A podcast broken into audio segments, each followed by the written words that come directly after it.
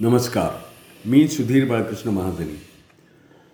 तर परशुरामांच्या कथेच्या मागच्या भागात आपण असं पाहिलं की परशुरामांनी रामाची परीक्षा पाहिली आणि त्याला आशीर्वाद दिले. त्यानंतर कालांतराने त्रेतायुग संपलं आणि द्वारपायुग द्वापारयुग सुरू झालं. विष्णूंचा आठवा अवतार श्रीकृष्ण वसुदेव आणि देवकीच्या पोटी जन्माला आला. मथुरेत कंस आणि चाणूर यांचा श्रीकृष्णाने वध केला आणि बलरामदादांसह सांदीपनींचे ऋषींच्या आश्रमामध्ये तो विद्याभ्यासासाठी विद्याभ्यासासाठी आला. आणि बारा वर्ष त्यांनी विद्याभ्यास केल्यानंतर त्याचं शिक्षण पूर्ण झालं. आणि त्यावेळेला त्या ठिकाणी परशुराम आले.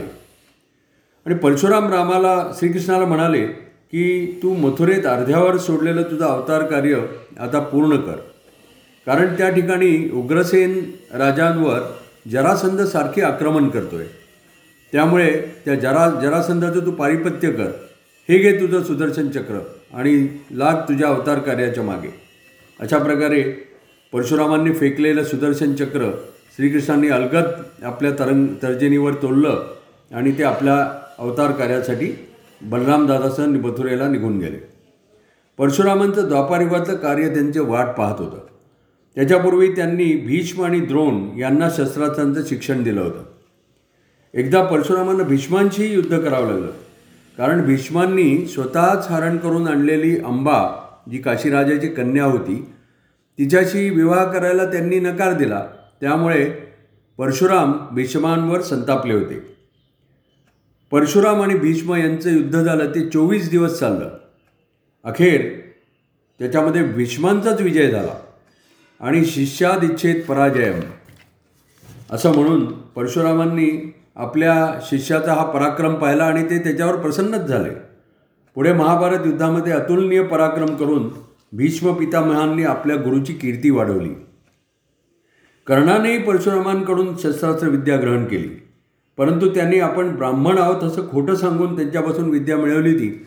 त्यामुळे परशुरामांनी कर्णाला शाप दिला की ज्या वेळेला तू तुझं निर्णायक युद्ध खेळत असशील त्यावेळेला तुला मी दिलेली शस्त्रविद्या अस्त्रविद्या आठवणार नाही.